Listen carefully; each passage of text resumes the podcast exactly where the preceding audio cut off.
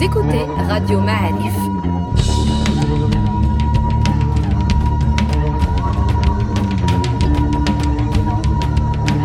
Le podcast Histoire.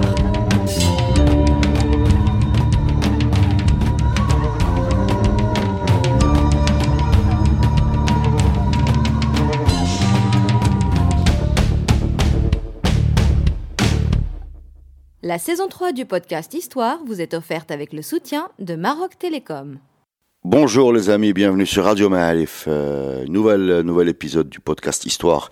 Nous sommes très heureux d'être à Marrakech avec l'homme que l'on ne présente plus, qu'on a beaucoup de, d'honneur à recevoir et de plaisir à interroger, professeur Hamid Triki. Bonjour. Bonjour, cher ami. Comment ça va ? Ouais, écoute, ça va, ça va très bien, il fait beau. Ouais. À Marrakech, il y a la neige que je vois sur l'Atlas. C'est vrai qu'on voit la neige. Ça va. Et c'est vrai qu'on est content de vous recevoir parce que vous avez décidé, on a décidé de vous demander de nous parler de la ville de Safi, Safi, Laura Dielna, Safi en français, mmh. euh, ville qu'on a vue un peu en filigrane de certains podcasts, en particulier quand on a parlé des Portugais, euh, mais on n'a jamais pu consacrer un, un podcast entier à cette cité. D'où voulez-vous commencer ce récit, s'il vous plaît ? Oui, je commencerai par dire qu'il faut d'abord euh, se débarrasser un peu de l'emprise du Safi sous le Portugal, parce que son histoire est bien plus ancrée que cela. Et donc, euh, l'histoire de Safi euh, remonte, euh, je parle, histoire musulmane. Je ne veux pas entrer dans les conjectures des de, Phéniciens, les Carthaginois, tout le monde le dit, mais non, je commence là où je suis sûr que la ville existait en tant que port. Hmm. Bien sûr, parce que ça, le mot-clé, ça, hein, je, ça, je, je voulais le dire dans l'introduction, ouais. Mais évidemment, port atlantique. En tant que port atlantique. Et ça, ça démarre euh, textuellement au milieu du onzième siècle, juste avant l'arrivée des Almoravides. Donc, est-ce que vous voulez nous parler de, des Bolhuata ou ça n'a rien à voir ? euh, euh, Safi c'est la était question. À la limite des Bolhuata. Le Bolhuata, ça s'étend grosso modo, avec plus de bonheur ou moins de bonheur au niveau de l'extension territoriale, ça s'étend de, disons, du Bourgreg à Tensift. Mmh. Et à l'intérieur, jusqu'à voilà, à la limite du Fédala. Donc, toute cette zone des plaines atlantiques moyennes était une zone Bolhuata, avec probablement comme capitale une ville qui ne devait pas être très loin de Mohammedia. D'accord. Laquelle s'appelait à l'époque Fédala et qu'on a effacé le nom de Fédala comme si c'était un, un mot colonial alors que c'est le nom véritable.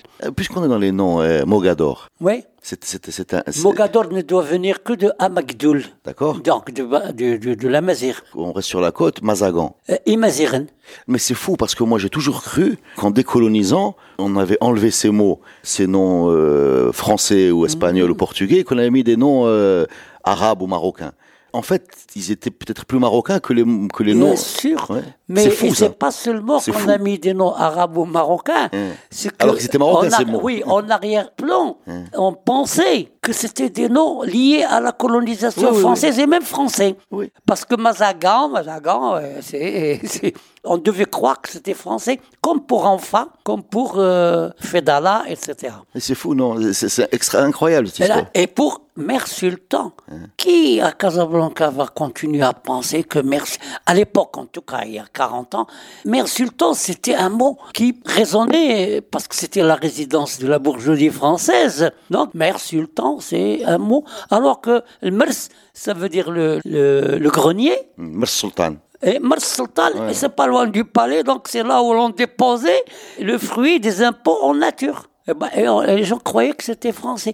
Donc, euh, ouais, ça, ouais, ça, c'est. Euh, fin de la parenthèse, faut, mais elle est intéressante. Il faut bien là, c'est une parenthèse qui permettrait de nous décoloniser un peu, dépoussiérer un peu les choses. On s'est autocolonisé, en fait.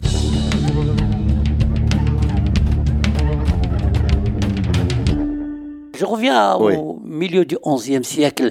Disons que Safi, la zone de Safi jusqu'à Chiadma, au sud, et vers l'intérieur jusqu'à Armate, était un peu la ligne de démarcation entre les, les Bolhuata et les non-Bolhuata, au niveau politique, bien sûr. Mmh. Et donc, en fait, une des raisons d'existence d'une ville comme Safi, mis à part la, l'ouverture atlantique vers l'Andalous, qui date de l'époque dont nous parlons, onzième siècle ou d'avant même, si on suit une ligne du Tensift, qui est la ligne qui démarque les deux zones, Bolhuata et non Bolhuata, on arrive à Aghmat.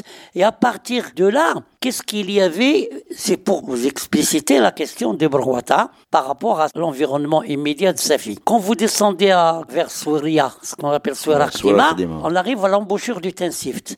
Et si on suit le Tensift, on arrive, si on suit le Tensift au sud, hein, à la rive sud, on arrive à Aghmat. Le port, le port ancien d'Armate, c'était à l'embouchure du Tensift. C'est-à-dire que le, le, le port atlantique lié à la ville d'Armate était... était, était... était il n'était pas Safi, mais trente kilomètres, vingt-cinq kilomètres plus au sud, à Akouz. Akouz, oui. Akouz. Et donc, Armate, Akouz. Mm.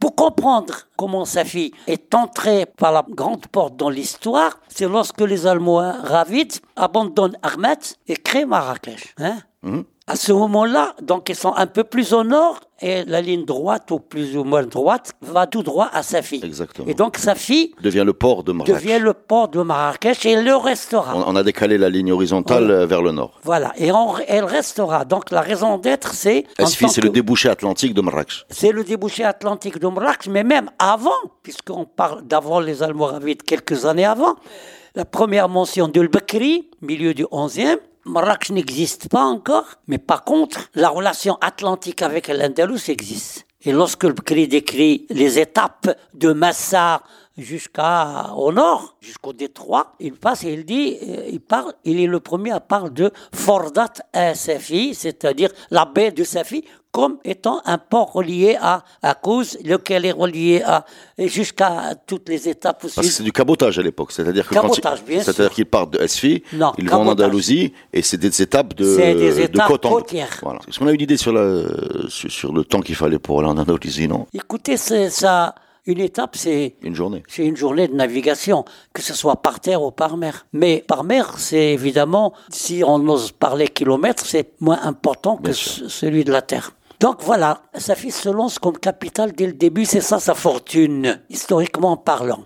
Après arrivent les Almohades, et qui sont à Marrakech. Et les Almohades ont une politique atlantique très forte. Et à qu'à voir, les Almohades vont créer Rabat, ils vont relancer l'Arèche, bien avant l'Arèche, et bien sûr Tanger à cela, et cetera. Et également Massa. Donc on a, oh, à l'époque almohade, Safi se développe à ce moment-là vraiment en tant que port de la capitale, Marrakech, particulièrement sous les Almohades. Donc il y avait, j'imagine, un grand axe routier, enfin routier disons, euh, euh, terrestre disons, ouais. Non, déjà terrestre entre Marrakech et ah, Safi. Alors là, l'axe terrestre, il existe.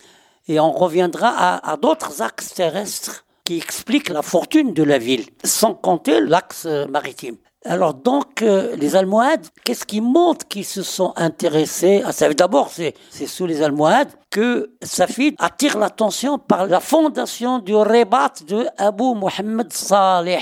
Or, rébat peut être en relation avec, comme une, on disait plus tard, une zaouia.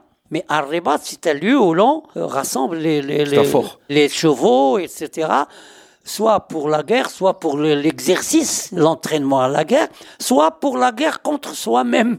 Hein, c'est-à-dire la guerre intérieure. Oui, non, c'est-à-dire, en fait, c'est un mélange, juste ce que j'ai compris, parce qu'à chaque fois qu'on essaie de m'expliquer, c'est un peu un mélange entre un fort, un, un lieu de retraite spirituelle exactement. Et militaire. Voilà. Et comme tous les noms qui sont retenus par l'histoire, mmh. sont obligatoirement de multiples sens, sinon ils ne sont pas retenus. Un seul sens, seul c'est rare. Mmh. Mmh.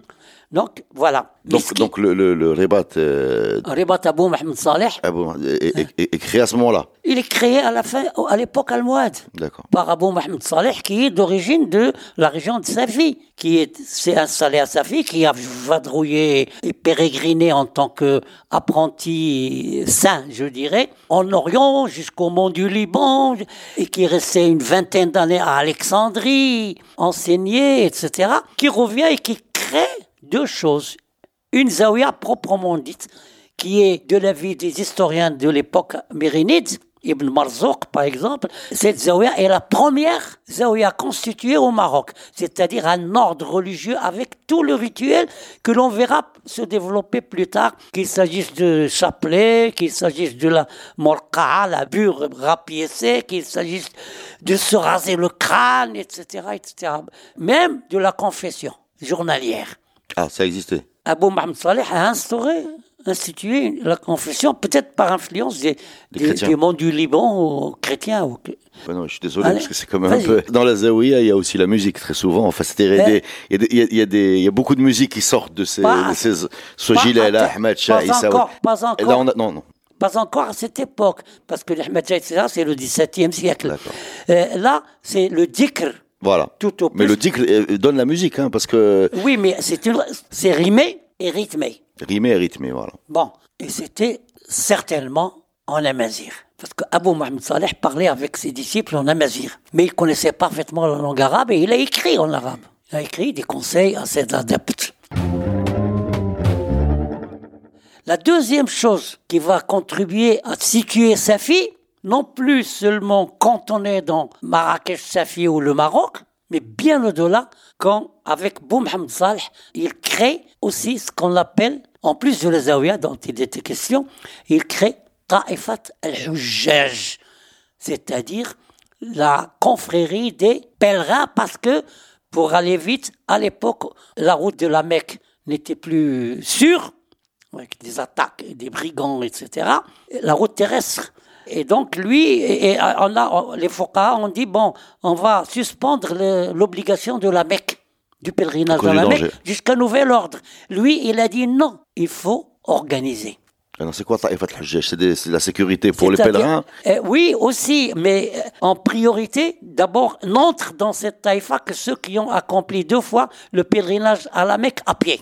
Deuxièmement, elle devient une véritable congrégation ou avec des succursales à travers toute, de Safi jusqu'à la Mecque. Donc c'est pour faciliter le déplacement. Pour faciliter, le, euh, protéger les pèlerins.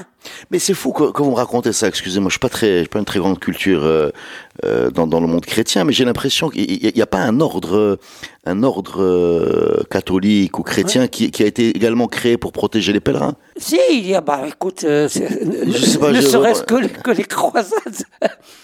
Euh, non, il n'y a, a pas de doute, mais ça ne veut pas dire, je ne sais pas d'où. Parce que quand, quand vous me parlez depuis tout à l'heure de, de Abou Mohammed Salih et de Ta'ifat al-Hujjaj et de, et de la façon dont il a organisé, il a organisé son, son rébat, euh, donc avec euh, un ordre, vous avez, pas, vous avez utilisé le mot d'ordre. Oui, pour, mais c'est euh, voilà. ça. Vous avez, utilisé, vous avez également parlé de confession. J'ai vraiment l'impression qu'on est, on est dans un, un, un monde un peu symétrique par rapport à la culture catholique également. Mais c'est... catholique oriental, très probablement, ouais. parce que lui, ce qu'il connaît bien, c'est, il a séjourné dans les monts du Liban, il n'a pas pu ne pas avoir des contacts avec des, disons, des Arabes chrétiens. Ouais. Euh, peut-être aussi avec des Coptes, puisqu'il est resté très longtemps à, à Alexandrie. Alors donc, mais ce qui, ce à quoi je dois revenir pour ne pas le perdre dans le labyrinthe historique, on revient aux Almohades. Donc, on a une ville, on a un saint fondateur d'un quartier appelé à devenir une, à doubler la ville, qui est le rébat, rébat Abou Mohammed Salih, qui contient les deux dont on a parlé, la zaouia et le, la zaouia est locale, Ta'ifat al-Hujjaj, il est pan-islamique. Qu'est-ce que vous appelez pan-islamique ? C'est-à-dire que il établit la relation directe de Safi avec ah oui, la Mecque, avec la Mecque, euh, ouais. et les gens qui y vont. Alors donc en même temps, cette route des pèlerins véhicule aussi des cultures et des idées, hein, bien sûr, bien sûr. Puisque sans, tous les pèlerins sont tenus de revenir. Une fois revenus de leur pèlerinage, ils sont tenus d'aller accomplir un second, une espèce de visite pèlerinage. À Rébat Safi, du vivant même d'Abou Mohammed Salih et un peu après. Et cette Ta'ifat al-Hujjaj est tellement, est devenue si importante que non seulement il y a des étapes garanties, assurées, qu'ils voyagent avec des gens qui les protègent, ils sont assurés de l'accueil. Je parle de, par exemple, de Marrakech, Aghmat, Sijilmasa, Sijilmasa, Tlemcen, Tlemcen, Bougie, Bougie, Média, Média, Alexandrie, traverser la mer Rouge, arriver à, à la Mecque après. C'est ça le chemin. Ça prend combien de temps ? Six mois. On est quoi, avec des ânes, des... des, des... Oui, avec à, à tout, à pied, et à, et avec des chevaux, des montures. Eh ben, on avait quand même besoin des montures, ne serait-ce que pour les bagages. Mais c'est en même temps, non seulement véhicule seulement la culture, mais véhicule le commerce aussi, les échanges.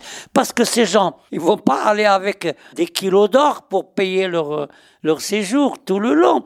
Ils vont avec des marchandises. Et ces marchandises sont échangées en fonction des pays traversés. Par exemple, en Tunisie, on va faire les échanges avec les bérets, les fameuses calottes de Tunis. À Tlemcen, c'est avec les tissus très fins, al-bzioui, ou alors avec tout ce qui intéresse le harnachement des chevaux en fil d'or et d'argent, et ainsi de suite. Chaque ville a... Ah, Bougie, c'est plus encore intellectuel. C'était une grande capitale, mais l'échange est plus intellectuel. Bougie, c'est Béjaia, c'est ça, aujourd'hui. Béjaia, Béjaia. Mmh, d'accord. Je reviens aux Almohades. Il y a le rébat, il y a les deux zaouia, il y a la ville qui se développe, il y a la relation avec l'Andalus qui est attestée par l'Idrissi. Hein? C'est-à-dire échange par mer direct avec les villes andalouses de la basse Andalousie, Cadix, et cetera. Et puis, il y a enfin aussi l'initiation du développement de routes intérieures selon le parallèle et non pas le méridien. C'est-à-dire Safi jusqu'au Touat, un peu plus tard, c'est-à-dire au treizième siècle, jusqu'au Touat. Et au Touat, qui est le centre de ralliement des caravanes, comme l'était Sijilmasa, Il y, avait, ça, il y avait un représentant d'Abu Mohammed Salih à Sijilmasa, comme il y en avait à Béjaia, et comme la relation Safi-Sahara, route saharienne, transsaharienne, va s'établir en parallèle jusqu'au Touat. Et ça, c'est très peu connu, mais on a des attestations absolument sûres. Elles viennent des Génois. Les Génois qui se sont installés à Safi à partir de mille deux cent trente-six, je des crois. Commerçants. Hein? Des commerçants. Des commerçants, négociants. Mais qu'est-ce que cherchent les, les Génois? Le point d'aboutissement de la route du Touat. Et c'est eux qui les décrivent. Les négociants décrivent ça. Comme il y avait aussi une communauté juive très importante dans le Touat et parallèlement à Safi depuis le début. Ça représente... Alors, alors euh, tout ce que vous dites, tout ce que vous dites suscite beaucoup d'interrogations. Déjà d'un point de vue, excusez-moi, strictement ah. basique. Ah. Quand on parlait de routes, ouais. donc c'est des routes empruntées par des gens à pied, des gens sur des animaux, c'est-à-dire ah. peut-être des chameaux, des chevaux, ouais, ouais, des ouais. mulets, des ânes, et cetera. Est-ce que la route, elle est, tra... enfin, elle, elle a, elle, elle est tracée? Voilà, ça.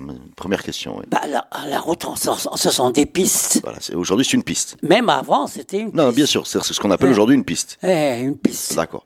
Mais est-ce qu'elle est un peu sécurisée? Est-ce qu'il y a des auberges? Est-ce qu'il y a des, je sais pas, des, des, si. des, des, des relais, a, des si. aires de repos? Il y a des, des relais qui s'appellent Nzala. D'accord. Par exemple, pour être dans un exemple facilement accessible aujourd'hui, la première Nzala de Marrakech vers le nord, c'est Sidi Bouatman. Oui. Et dans l'Nzala, on trouve l'eau, on peut changer, on trouve le fourrage, on trouve l'hôtellerie pour dormir, on trouve aussi le, le, le, comment on, on peut, on peut euh, changer de monture, hein, et on trouve le foin, et cetera. Et on Donc. trouve aussi l'autorité, l'autorité politique, administrative, qui est là pour assurer la route. D'accord. Alors, je, je vous pose une question vraiment, euh, excusez-moi, je... Non, je te... il faut... euh, pourquoi on n'avait pas de roues et de charrettes? Ah oui, mais ça... Ça, c'est un complexe qui nous a été, à mon sens, trop inculqué par les descriptions des Européens depuis le dix-neuvième siècle ou le dix-huitième siècle ou même avant. Bon, mais, mais l'interprétation venue à la fin du dix-neuvième siècle, c'est que, regardez, ce pays... N'a pas de roue. N'a pas de roue. Ouais, c'est-à-dire, ils sont arriérés, quoi. Moi, je réponds à ça d'une autre manière. On dit qu'il n'y a pas de roue, on dit qu'il n'y a pas de pont. Il n'y a pas de pont, j'élimine... S'il y a des ponts. J'élimine complètement. Il y avait euh, beaucoup de ponts. Il y avait même, sous les Almohades, quelqu'un dont le travail était inspecté partout, le territoire, pour voir là où, où il y a un pont ou là où il manque un pont. Et, et le signaler, il dit toujours, je l'ai signalé en haute... Euh, C'est un ingénieur des ponts à chaussée Almohade. Il, il est plutôt ce que, comme ce qu'on appelait chez les, avec Charlemagne les missi dominici, c'est-à-dire les missionnaires à domicile, qui circulent et qui observent et rapporte. D'accord. Et le livre de ce monsieur, il est anonyme pour cette raison. Pourquoi? Parce qu'on croit que c'est un traité de géographie, alors que c'est une série de rapports directement faits pour, euh, à l'attention du, du, du souverain. À, à, il s'agit de Youssouf, fils de Abd al-Moumen al-Mouhad. Donc les ponts, on est tous d'accord, il y avait des ponts, mmh. et vous dites la roue, le, le, ah la, oui, la charrette, je... c'est un complexe, c'est-à-dire eh, que c'est, c'est, c'est, c'est il, les il, Européens qui nous décrivent. On nous a inculqué ça. Il suffit de poser la question suivante. Un pays semi-aride, qui est le Maroc, a-t-il besoin de roue? La roue, elle est liée à la, à la boue, à la pluie, dans les pays du Nord. Mais on n'a pas besoin, surtout qu'on a, mieux que la roue, le chameau. C'est tout. Ça se résume à ça. D'accord. Euh, surtout qu'il y a des roues dans les moulins déjà, non ? Hein ? Il y a des roues dans les non, moulins. On, on, non, on connaissait la roue, ouais. mais on ne l'a pas utilisée comme moyen de transport. C'est mais clair. On l'a utilisée comme moyen de transport quand il fallait prendre un objet de poids anormal.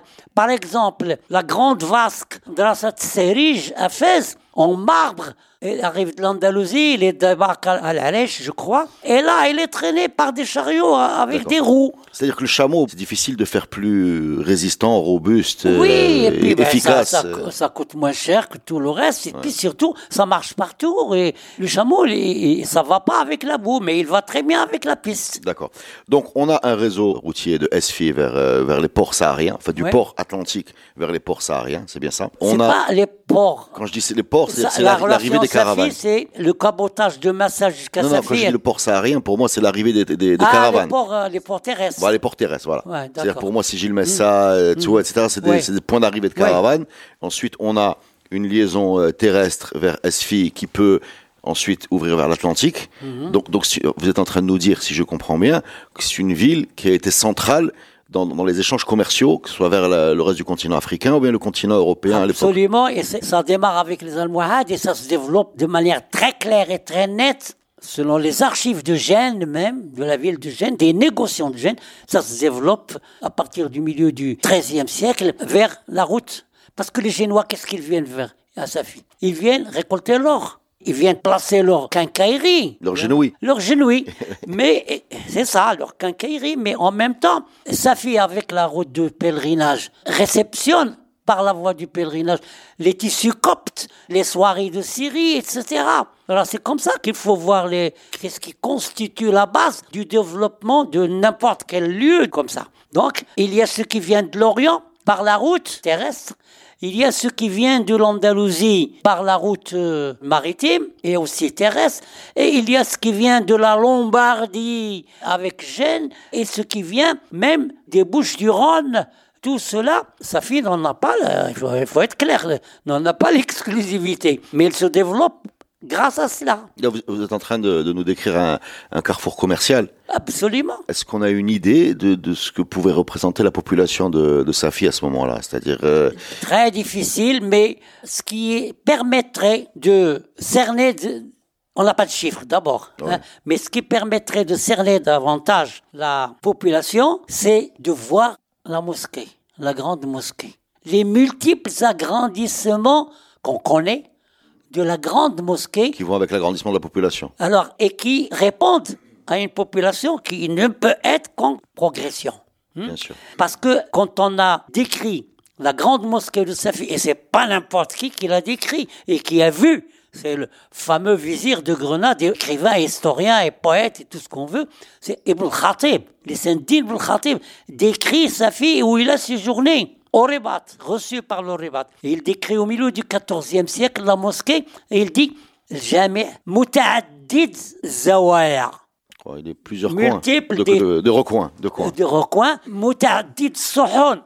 Plusieurs cours, plusieurs patios. Donc vous voulez dire que ça correspond à des agrandissements ça multiples ? Ça correspond à des agrandissements. Et il te dit voilà, le, le premier mihrab, il est là. Et il va jusqu'à te dire que les gens de la ville ont eu un tel respect du premier mihrab qu'ils ne l'ont pas détruit, ils l'ont conservé tel quel, sans aucun phare, dit-il, et ils ont agrandi là où ils ont pu, peu à peu, plusieurs cours, et les puits qui suffisent à la population, dit-il, qui répondent aux besoins de la population. Donc en fait, c'est la description de la mosquée qui nous dit, grosso modo, comment la ville, c'est l'expansion de la ville et partant de la population.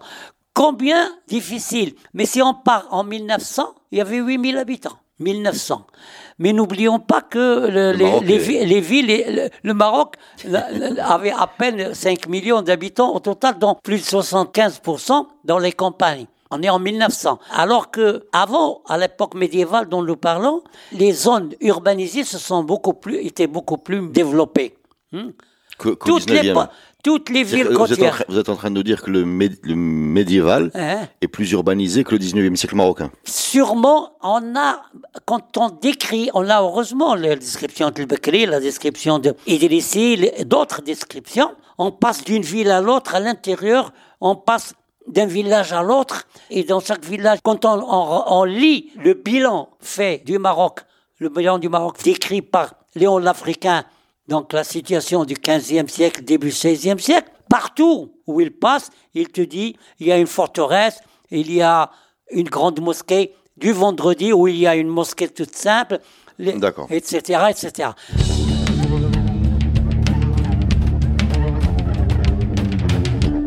Vous avez parlé de, de Safi en, en nous parlant de, de ce, ce carrefour commercial, les routes intérieures, les routes maritimes, et cetera. Est-ce qu'il y a, dans cette, toujours, si on reste toujours à l'époque almohade ou même médiévale jusqu'au Mérinide à peu près, est-ce qu'il y a d'autres villes qui se comparent en termes de fonction et de, d'importance? ah ben, La plupart des villes côtières. D'accord. Donc, donc Atlantique et méditerranéenne, c'est-à-dire Azmour, il n'y a aucun doute. Même Marcella. Euh, Média peut-être. Média, c'est une création. D'accord. D'autorité stratégique à cause de la forêt comme arsenal. Mais la ville qui est incomparable, c'est Ceuta. Oui. À l'époque médiévale, trois ports, commerce, port de pêche et arsenal. Mais ça, Ceuta mérite un, mérite un sujet, hein, parce que la, la, tous les historiens me disent que la perte de Ceuta en mille quatre cent quinze est le vrai tournant du match, quoi. Non, mais ah, elle a étouffé le Maroc, voilà. Bien sûr. C'est amusant parce que si vous demandez aux gens qui disent euh, qu'il faut récupérer Ceuta, il y a beaucoup de gens dont moi, il n'y a pas si longtemps, croyaient que Ceuta était devenue espagnole euh, au moment de la colonisation. Alors que déjà, elle est devenue portugaise et en mille quatre cent quinze. Et c'est un fait qui a vraiment bouleversé l'économie marocaine et même le psychisme. Bien sûr, c'est la première ville marocaine occupée par des chrétiens, des non-musulmans. D'ailleurs, il y avait une relation directe, Ceuta, Safi, par terre.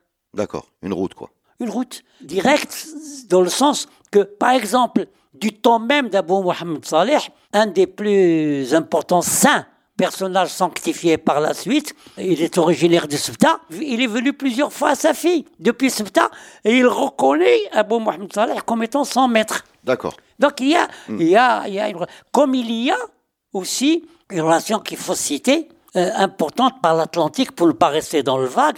Par exemple, la relation Safi-Cadix, elle est très, très importante à telle enseigne que lorsque en mille deux cent trente-six, je crois, je n'ai plus la mémoire des dates, en mille deux cent trente-six, il y a un, une attaque euh, castillane de Cadix. D'accord. C'est pas encore la prise de Cadix, mais presque. Et beaucoup de captifs. Eh ben, pour le, racheter les captifs, qu'est-ce qui s'est passé? Les captifs musulmans de Cadix. Une délégation de Cadix est venue à Safi, au temps d'Abu Mohammed Salih. Il est venu à Safi pour demander à Abu Mohammed Salih de veiller à collecter les sommes nécessaires pour, pour libérer. libérer les musulmans. Et ces musulmans libérés sont certainement, du moins en partie, venus à Safi et c'est un rajout démographique, démographique de qualité. De qualité, parce que Cadix, c'est le commerce, c'est l'Andalous, et cetera. Mais je dois aussi vous dire une chose que j'ai envie de dire depuis tout à l'heure avec les Almohades et le développement de la ville. C'est pendant l'époque almohade que la ville a été fortifiée. C'est-à-dire que lorsque vous regardez la gravure faite de Safi depuis la mer, qui montre une ville bien plus étendue que celle héritée de la muraille portugaise. La Médina portugaise, elle ne représente le un quart ou le un cinquième de l'espace englobé par la muraille almohade. Pourquoi? Ça ne veut pas dire que la ville était immense. Et les Almohades voyaient grand, c'est tout. Comme ils ont vu grand pour Rabat. Seulement, en plus de ça, il y a un calcul stratégique pour Safi. C'est que Safi est entourée sur les trois côtés, sauf le côté mer, océan Atlantique, de collines. Ce n'est pas possible que la ville laisse les collines la dominer. La dominer et, et laisse un, l'envahisseur prendre position sur les collines et la dominer. Donc, la, la gravure que nous avons... On les intègre. ...a intégré totalement les collines avec tous les détours que l'on connaît ou que l'on peut observer encore aujourd'hui. Mais la muraille, il n'en reste plus qu'une une portion. Et on a une description de cette muraille, écrite en plus les ruines de cette muraille. Donc, la ville de Safi entre dans la préoccupation atlantique almohade.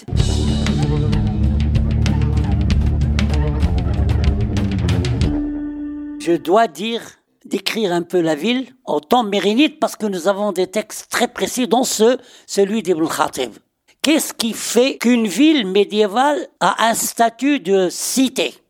Fortification, on l'a vu. Qu'est-ce qui manque ? Le commerce, on l'a vu. il manque l'infrastructure culturelle. Il y avait une madrasa mérinide à Safi au temps d'Abou Hassan, dont parle Ibn Khatib, dont parle Ibn Marzouk, et cetera. Deuxième institution, le bimaristan, c'est-à-dire l'hôpital, pas la maison des fous. Hein? Le bimaristan, il est là. Est-ce qu'il est almohade, est-ce qu'il est mérinide. mérinide En tout cas, il est attesté par Ibn Khatib en mille trois cent soixante. Il a un directeur comment qui... Vous a, comment vous appelez l'hôpital ? Bimaristan, ce qu'on appelle le Marstan. Ça, c'est une petite envolée allez-y, intéressante allez-y. Pour les Marocains. Ouais. La, la décadence se traduit par les mots. Bimaristan, mot persan qui signifie hôpital, hospice. D'accord, c'est du persan, ça. Oui, persan. Jusqu'au Moyen-Âge, que ce soit au Caire ou ici, ou en Syrie, ou n'importe, Bimaristan signifie l'hôpital, avec un directeur, avec ce qu'il faut pour euh, la pharmacie, et cetera, et cetera. Tout l'équipement pour un hôpital, pour recevoir. On a une très belle description du Bimarstan de Marrakech Al-Mohad, avec des pyjamas de jour, de nuit, des tenues d'hiver, des tenues d'été, et même une allocation pour, à la sortie de ceux qui sont nécessiteux pour la convalescence. Le texte de Al-Morakoshi sur le Bimarstan de Marrakech. À Safi, il y avait le Bimarstan. Par la suite, la décadence a fait que le mot Bimarstan, se prononçant Marstan et non plus Bimarstan, devient, l'évolution du son, c'est asile de fous, prison de femmes, et cetera. Il a servi d'asile de fous, il a servi de prison de... Même le Maristan, Bimarstan de Fès de Sidi Frach, qui est décrit par Léon l'Africain où il a travaillé comme secrétaire, c'est des fous qui sont liés là-bas, alors que c'était à l'origine un hôpital en bonne et due forme. Vous savez, le problème qu'on a avec vous, Assi Hamid, c'est que dès que vous parlez, on a envie de faire, euh, d'ouvrir des parenthèses, de faire des podcasts dans les parenthèses. Maintenant, je vais revenir chez vous. Vous allez nous faire un podcast sur les, sur le, le, les hôpitaux Al-Mohad, parce que pour moi, c'est la première fois que j'entends parler de ça. Mmh. C'est-à-dire que c'est quelque chose de, de, c'est la première fois que j'entends parler de ça, tout simplement. Euh, il faudrait aussi nous, il y a énormément de choses que vous évoquez, et, et quand vous dites que l'hôpital euh, se transforme en asile, Dans, la, dans, dans le mot, c'est-à-dire que la structure elle-même se dégrade, oui, et qu'on passe de soigner les gens à les enfermer. C'est ce que vous voulez dire, c'est ça ? Absolument. D'accord. Donc à Safi, il y avait cet hôpital, il y avait la, la médersa mérinide, vous avez dit, pour euh, la formation des intellectuels, le, le côté sanitaire, bien sûr, Jama, euh, le fort... Il faut ajouter autre chose, ah. très importante, qui fait partie des institutions citadines importantes, Qessaria. Ouais, donc le... le produit de luxe. D'accord. Et il y avait une Qessaria où des gens hautement qualifiés, pas seulement marchands, mais hautement qualifiés intellectuellement parlant, exerçaient leur métier tout en se consacrant en fin de journée aux études. Et on a des témoignages de très grande valeur sur ces gens au treizième, quatorzième siècle. Donc voilà les institutions. Ça, c'est la Safi mérinide. Petite parenthèse, Qessaria, est-ce que, est-ce que ça a à voir quelque chose avec César ? Oui, oui, oui, c'est le marché de César, c'est-à-dire Pressa. C'est le marché sultanien pour nous. Hmm ? D'accord. C'est-à-dire que c'est un statut, c'est un apanage royal. Parce que c'est là où on paie les taxes pour tous les produits de luxe, soit euh, les, les l'or, et cetera, et cetera. Alors, euh, question, je suis désolé, maintenant, on va, on va se détendre un petit peu. Vous n'allez pas m'en vouloir, parce qu'on est très en confiance avec vous. Quand on nous parle de ces gens euh, du, du, du Safio, Safi de Mérinide, mm. euh, il fait du commerce, il a sa, son école euh, coranique pour euh, résumer. Son... Il s'amusait pas, ces gens-là. Il y avait pas des, des restaurants, des, des, des lieux de joie, un petit peu dans, dans, dans le sens le plus large je vais te que, dire. Que, que je vous laisse me décrire. Parce qu'on a quand même l'impression que non, c'est très pas, sérieux tout ça. Il n'y a pas de doute que le vin circulait à Safi dès l'époque de Abu Mohammed Salih. Tu veux que je te raconte une anecdote ? Oui, je veux bien. Ouais. Un jour, il y a un texte d'un descendant d'Abu Mohammed Salih qui était campé à Béjaia.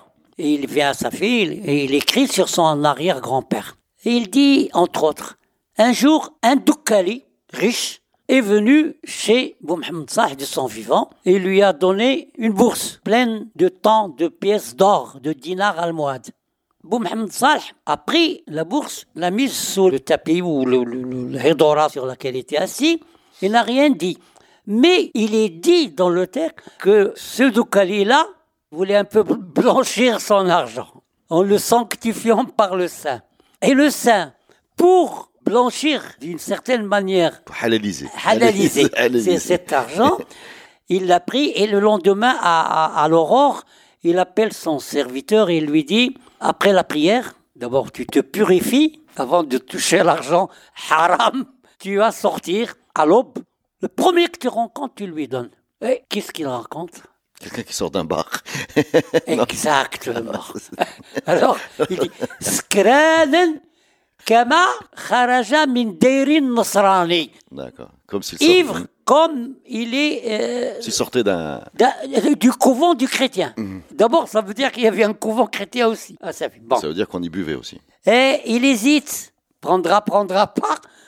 Et à la fin, il lui donne. Et il revient. Et Abu Mohammed Salih lui dit... qui est censé savoir ce qui s'était passé par prémonition, comme ça. Il dit, alors, qu'est-ce qu'il y a eu? Tu as hésité? Oui. Il lui dit, Malu khabit, dahaba biyadi khabit, asa Allahu an ya'fou anhu. C'est très clair. Hein? L'argent sale va au... va à la, à la personne sale. Et ça veut dire, cet argent contribuera. Parce que tu te rends compte, si ce monsieur a reçu quarante dinars en or, il va se taper la cuite de sa vie et au point de retour, de ne plus vouloir revenir au bar. Mais il est ajouté dans le texte qu'une fois qu'il lui a donné l'argent, il l'a suivi. Alors là, c'est le tbergik des gens de sa fille. Hein, il, il lui a donné, mais il l'a suivi. Il est revenu au couvent chrétien. Alors donc, euh, euh, il y a ça. Il y avait le vignoble de Dukala. Il ne faut pas oublier que Abda n'existait pas au Moyen-Âge. Abda, la tribu. Dukala, c'est, signifi... c'est des ans des Dukala actuels, jusqu'à Bab Dukala de Marrakech. Et on tourne et on va vers, au nord des Chiadma, vers Safi. Safi était considérée, d'ailleurs, Abu Mohammed Salih s'appelle Foulan, Bnou Foulan Dukali. D'accord. Quand vous dites qu'il n'y a pas d'Abda, c'est, c'est, vous êtes en train de dire qu'Abda font partie des... des... Ils, sont, ils arrivent avec les Saadiens. Ah, d'accord. Ils arrivent plus tard. Et donc, euh, le vignoble, le vignoble des Dukala était énorme. Et il n'était pas destiné qu'aux raisins de table. Ni, ni, ni à l'exportation uniquement, non euh, euh, Non, je ne crois pas, mais, mais on courant. Faisait quand même de la confiture avec le ré, ce d'accord, raisin. D'accord, d'accord. Passe au quinzième, seizième siècle, c'est ça? seizième siècle. Oui, on c'est... passe au, à la fin du quinzième ouais. et ah bah, l'occupation, c'est mille cinq cent huit, militaire. Portugaise. Par, portugaise avec un stratagème, et cetera. Qu'est-ce que vous appelez un stratagème? Bah, ils disent on va construire une factory et ils construisent le Borj qui est en train de tomber dans l'eau. Actuellement, oui. Actuellement. Et euh, sous prétexte que c'était l'entrepôt de leurs marchandises avant l'occupation. Ouais. Mais en fait, ils l'ont utilisé, comme c'est fortifié, ils l'ont utilisé pour occuper la ville. Après. Donc, qu'est-ce qu'il y avait à la veille des Portugais à Safi? Il y avait deux grandes familles qui se disputaient le pouvoir. Et entre parenthèses, il faut signaler une chose, c'est que Safi a toujours eu, depuis même la mort d'Abu Mohammed Salih, des velléités d'indépendance par rapport au Makhzen. D'accord. Or, un fils d'Abu Mohammed Salih s'était déjà déclaré euh, Amir al-Balad, en héritant de son père, la Baraka. Mais surtout, Safi... même bien avant le, l'occupation, disons fin quatorzième, début du treizième siècle. On a une monnaie d'or frappée à Safi, trouvée dans un trésor de monnaie d'or frappée à Safi en Sicile, en Sicile. Et ils sont actuellement, c'est le dinar et toutes ses subdivisions. Cela veut dire quand même que ce qui ouais, était frappé ouais. à Safi servait au commerce. Or, ça c'est conservé aujourd'hui à l'université de Tübingen. Dans le département de numismatique de Tübingen. Ça se trouve où Tübingen, juste pour savoir? euh, Allemand. D'accord, hein, c'est en Allemagne. Une grande université euh, médiévale. D'accord, donc, donc on a, on a, on a on les. A, on a de deux la familles. Monnaie ouais. d'or frappée à Safi, découverte en Italie. Il s'est rétabli de nouveau le circuit Safi, Gênes, euh, Palerme, et cetera. Vous avez parlé de deux familles? Deux grandes familles. Pour comprendre, il faut imaginer que toute proportion gardée, Safi a fonctionné comme une petite, le mot est très gros, disons une petite république marchande. Principauté, oui. Qui s'est convertie en principauté parce que en, la monnaie, elle est frappée au nom d'un prince qui ajoute dans la monnaie Ayyadahullah, c'est qu'il est déclaré prince. Ayyadahullah, elle se dit qu'il s'appelle Msaoud. Ah, c'est-à-dire qu'en fait, en fait, est-ce, est-ce qu'on peut comparer, pour, juste pour comprendre un peu le... Parce qu'aujourd'hui, on a du mal... Comme on est beaucoup influencé par ce qu'on a sous les yeux ou ce qu'on a vu, ce qu'on a vu, est-ce qu'on peut comparer euh, Safi à une, une cité un peu état comme Venise ou, ou Gênes ? Si, si. Bon, j'ai dit toute proportion oui, gardée. Oui, toute proportion gardée, mais dire, dans l'esprit. Dans l'esprit. Ça veut dire que très souvent, on rencontre Safi, non pas entre les mains d'un prince, à part ce, ce Msaoud qui a frappé monnaie. Et on sait que euh, la frappe monétaire est un appellage princier. Ouais, ouais. Donc, euh, lui, il a frappé monnaie en son nom et a ajouté le laqab Ayyadaoullah. Mm. Bon, maintenant, les velléités d'indépendance se traduisent par le fait que, à la veille des Portugais, au cours du quinzième siècle, jusqu'à l'arrivée des Portugais, la ville est gouvernée par une jama'a. Donc, on est un conseil municipal, constitué par certainement les notables, mais qui sont notables aussi à cause, pas religieux, mais à cause de leur richesse et du commerce qu'ils pratiquent. Donc on a, lorsque les Portugais arrivent, il y avait deux grandes familles qui se bagarraient, qui luttaient. Il y a eu même un assassinat de l'un d'eux dans la mosquée qui est longuement décrit par Léon l'Africain, qui était assassiné plusieurs fois. Grand classique, l'assassinat dans la mosquée, dans notre Là, histoire. Euh, le, le, le, le Léon, il, il nous sauve. Heureusement qu'il a existé. Comment elles s'appellent ces deux familles ? Hein, justement, je vais y arriver. Or, ce sont deux tendances. Une famille qui a des noms Amazigh et une famille qui a des noms Andalous. Les Andalous s'appellent Ibn Farhoun, comme Ibn Khaldoun, Ibn Zaydoun, et cetera. Et les autres s'appellent Ihya ou Ta'fouft. S'appellent des noms comme ça, des noms berbères. Vous pensez que c'est un conflit aussi un il, peu culturel il, ou social ? Le conflit est provoqué par l'intervention non militaire, mais encore politico-stratégique, des Portugais. Le commerce avec les Portugais est très important et qui prépare l'occupation. Et les deux familles ne cessent d'aller et de revenir à, à Lisbonne, par voie de mer, bien sûr. Et il y en a qui reviennent avec un drapeau, il y en a qui reviennent avec un tambour, et cetera. Ils sont consacrés par Lisbonne avant même l'occupation militaire. D'accord ? C'est une fois que la lutte s'est exacerbée entre les deux clans que Abdelrahman ibn Farhoun sera assassiné dans la mosquée. On est au début du seizième siècle, à la veille de l'occupation. mille cinq cents quatre, je crois, ou quelque chose comme ça. Et que euh, celui qui va œuvrer avec, en un premier temps, pro-portugais, c'est, il s'appelle Weshman, non berbère. Weshman. Bon. Après, il y en a un qui va balancer tout le monde, et qui est berbère aussi, mais qui, lui, a agi en prince, en chef. C'est Yahya ou Ta'fouft. On ne peut pas être plus amazir que ça. Yahya ou Ta'fouft, pour que les gens, votre public comprenne, si toutefois on a un souvenir quelconque du Glaoui, Yahya ou Ta'fouft est une sorte de Glaoui.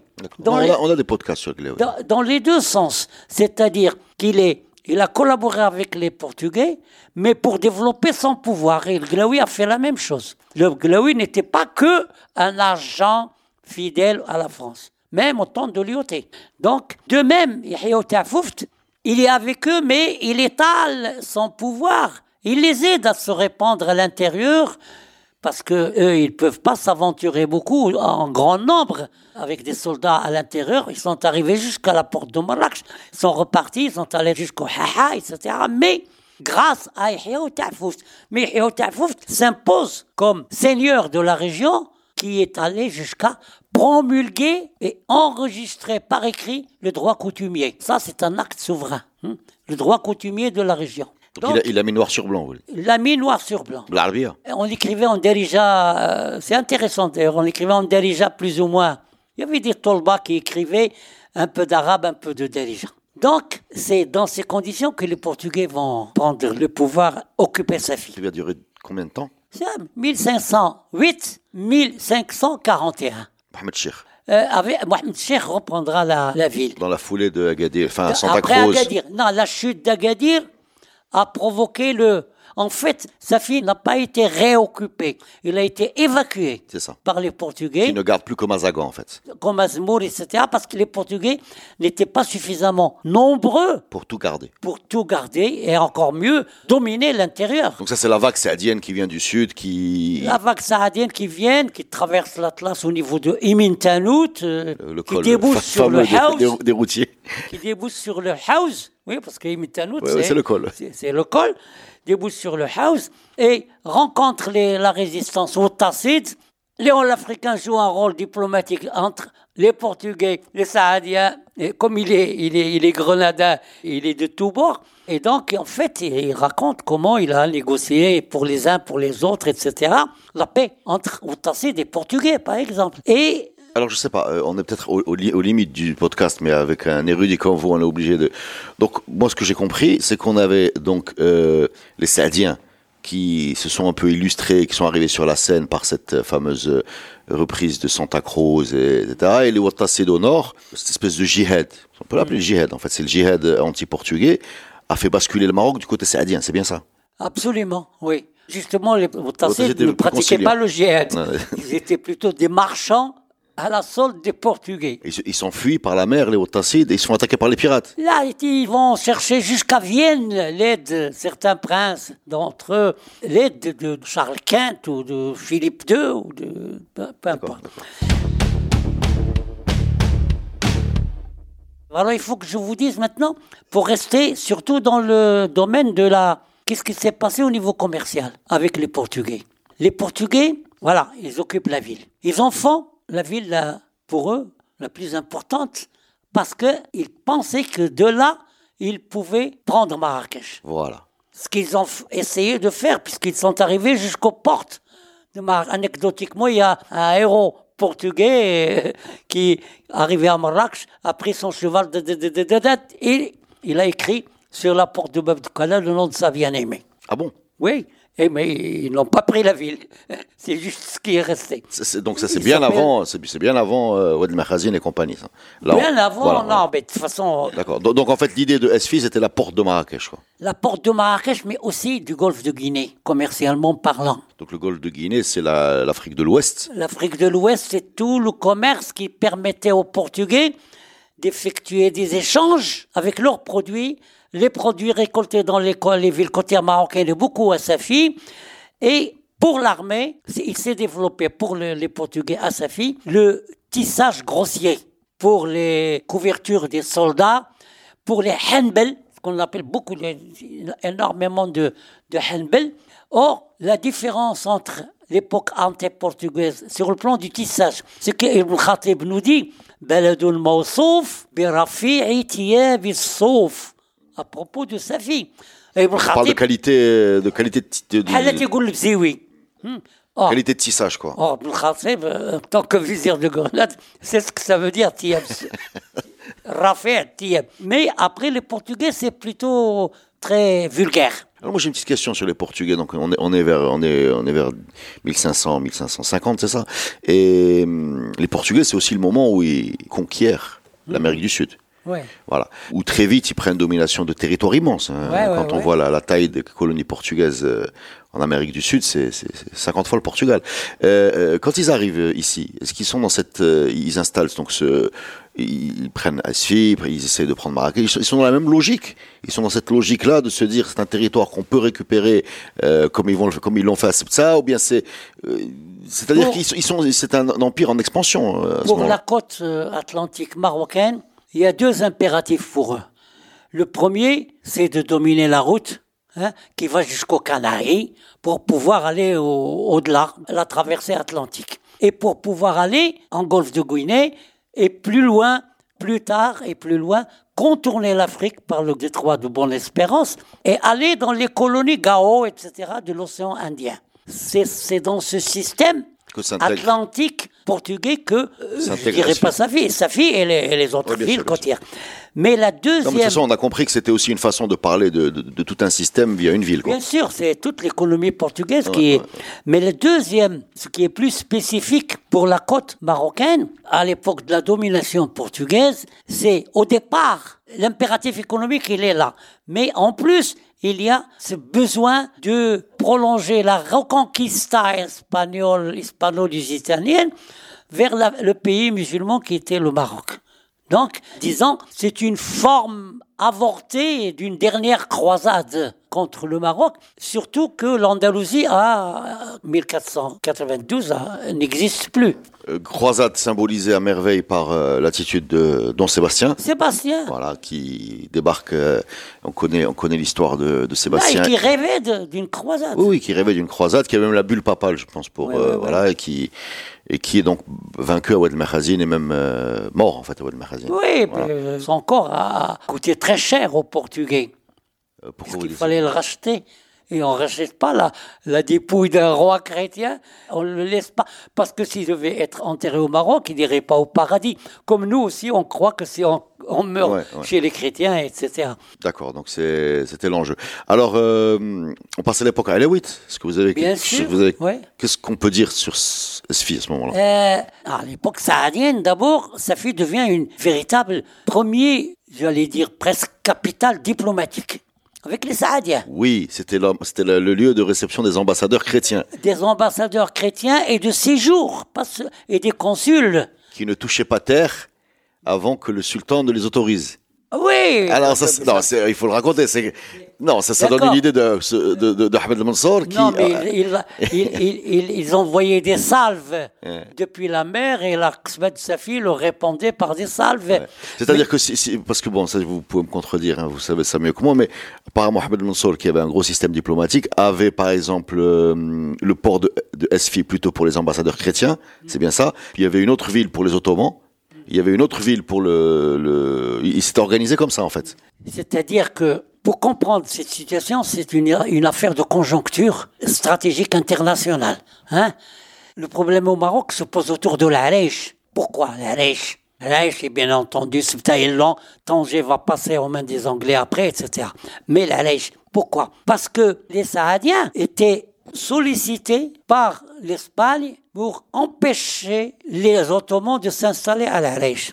Ce qu'ils vont faire après la mort de Mansour, et c'est son fils, Mamoun. Mohamed Cheikh Mamoun, qui va, disons, céder ou vendre l'Arèche. Parce que, à aux, partir aux de l'Arèche, on peut attaquer le détroit et le retour de l'Orient, des Galions, de Manille, et cetera. Bon, ça, c'est une chose. Et il faut quand même profiter de ce temps pour dire que les Marocains qui prétendent, qui exhibent de manière ostentatoire le fait que, soi-disant, le seul pays qui n'a pas été occupé par les Ottomans, se suppose qu'il était suffisamment puissant pour empêcher les Ottomans de l'occuper. Ce qui est complètement faux, stratégiquement parlant et militairement parlant.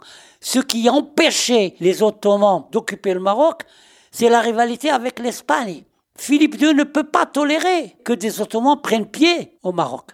C'est comme si on comparait avec euh, l'époque de la guerre froide. Oui, oui, il y avait deux blocs. Il y avait les deux blocs espagnols et le bloc. Mais ils vont, ils vont, ils sont pas bêtes d'ailleurs, pour s'affronter. D'ailleurs, ouais, ouais. Parce que s'affronter, c'est la destruction des bah, deux. Il y a eu des affrontements à l'Épantée, par exemple. Ou à... Plus tard, mais jusque tout le long du seizième siècle, c'est ne pas s'affronter. Il faut savoir que, par exemple, Kherdine Barberousse, qui était campé à Alger, qui deviendra amiral en chef. Et quand il était devenu amiral en chef, ottoman, de l'autre côté, il y avait le Doria. Le Doria qui est génois et qui est l'amiral de Philippe deux. D'accord ? Eh bien, ils se consultaient avant de sortir, prendre la mer. Quand les bateaux de Kherdine devaient aller à Toulon pour l'hivernage et, et se ramener, eh bien, Kherdine avertissait Doria qu'il allait passer parce que s'ils se rencontrent, ils doivent se faire la guerre. Oh, mais et, c'est la, la comparaison, et il s'évitait, et il s'évitait. La comparaison avec la guerre froide est, est, est, est... Tout à fait, il s'évitait. Mais... Euh, on, on, peut après... par contre, on peut par contre reconnaître aux Saadiens le fait d'avoir profité de cette rivalité, pour, euh, j- enfin d'avoir joué sur cette rivalité ou cette, cet équilibre pour avoir réussi à préserver leur position. On peut leur reconnaître ça. Ouais, ben, il n'y a, a, a pas de doute que le Maroc est surdéveloppé à l'époque saadienne par rapport à d'autres époques. Sur le plan militaire, Abdelmalek a laissé une armée extraordinaire avec des canons et des... Et, des... et la, la victoire de Oued Mekhazine, elle est une véritable victoire, c'est pas le hasard. Elle est préparée et tout, par Abdelmalek. Bien sûr, bien sûr. On a beaucoup de podcasts hein, sur cette période-là, qui donc, est magnifique. Euh, et donc, Esfi est le port, euh, donc on le revient port, dans port diplomatique jusqu'au hein. début du, même jusqu'au milieu du dix-neuvième siècle. Mais, mais son rôle a été capté par Essaouira d'un côté, Mogador, et plus tard, à la fin du dix-neuvième, par El Jadida, à cause de Casablanca et El Jadida. Donc, Safi se trouvant entre les deux, et Marrakech n'a plus la même importance stratégique qu'avant. Donc, Safi sous les Alaouites. Safi est une ville où séjournaient les consuls, mais quand je dis consuls, ça veut dire tous les États européens, y compris la Scandinavie. Donc il y avait un ambassadeur... Euh... Pas ambassadeur, les ambassades passaient par là vers Marrakech, mais les consuls étaient résidents. Donc il y avait des Scandinaves. S'il y a un consul, ça veut dire qu'il y a des marchands, parce que le consul est là pour gérer... Défendre les intérêts des marchands. Les intérêts des marchands.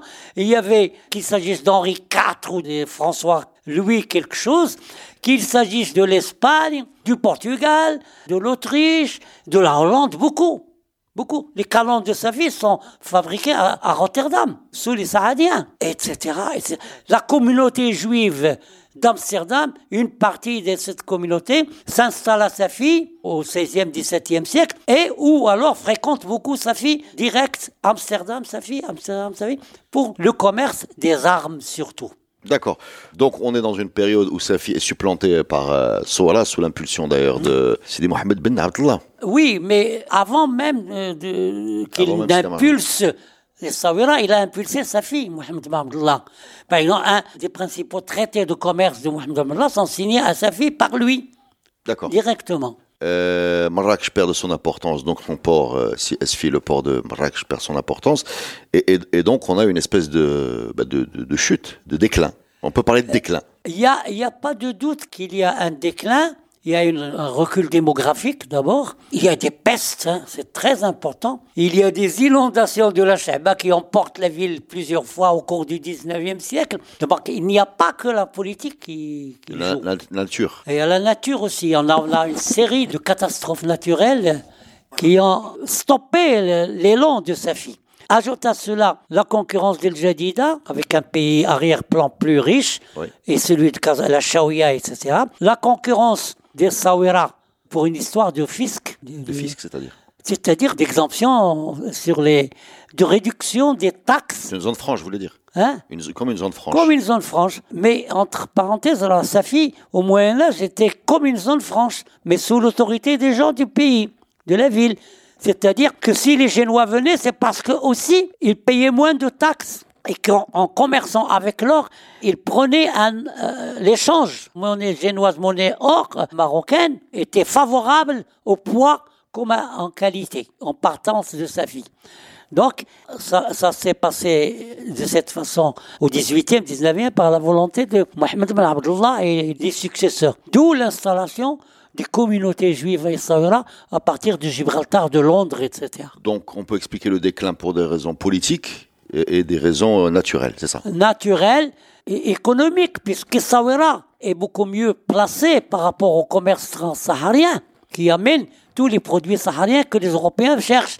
Or, c'est pas le même cas que pour le Moyen-Âge. Le Moyen-Âge, il fallait aller jusqu'au Touat et descendre. Ou aller jusqu'à Sijilmasa et descendre. Là, la route, étant donné le désaxage des anciennes routes, vers l'ouest. Oui. C'est-à-dire, point de départ, c'est, c'est Dakar et c'est le Sénégal et non plus Sijilmasa.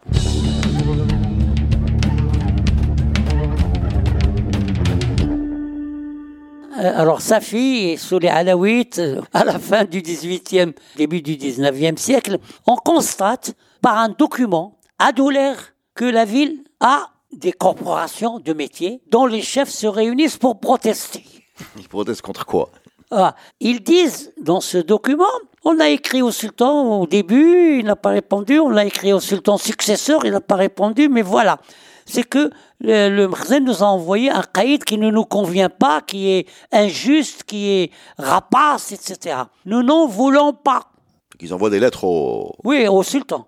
Et à la fin, comme il n'y a pas de réponse valable, ils, ils écrivent en disant, écoutez, nous avons mis la main sur ce gouverneur, on l'a enfermé, et nous avons nommé un tel qui, nous, qui est de chez nous et qui nous convient.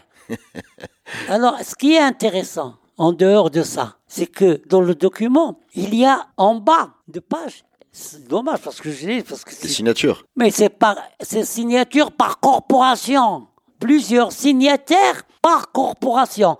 Alors donc, c'est un document très important sur l'activité corporative de la ville. Il Alors, vous par... avez quoi comme corporation ? Hein ? Les potiers, eh ben, par exemple. Ça commence par... Si on les classe, moi je les ai classés par rapport au nombre de signataires. Le premier, les marins. Je crois qu'ils étaient quinze ou seize. Signatures, avec leur nom et leur euh, laqab, c'est-à-dire est-ce qu'ils sont marins simples, ils sont mousses, ils sont capitaines. Ou... Suivent les potiers, avec également treize, treize potiers.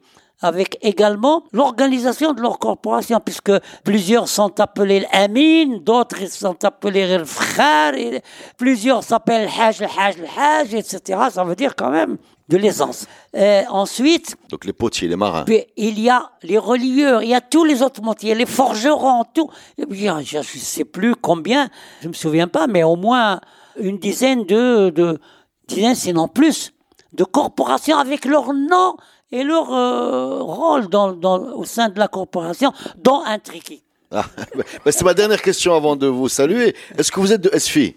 Bien sûr. C'était juste pour la forme. On a senti la passion dans votre récit. Là, moi, je suis passionné pour tout, mais pour Safi, un peu plus quand même. Voilà. Vous êtes très clair. Merci beaucoup. Je, pr- je précise aux auditeurs que ce podcast a été réalisé avec le professeur Triki sans la moindre note sur son bureau. Ça, tout ça c'est dans sa tête. Merci beaucoup, c'était super. Je t'en prie, merci à toi aussi de, d'avoir pensé à moi.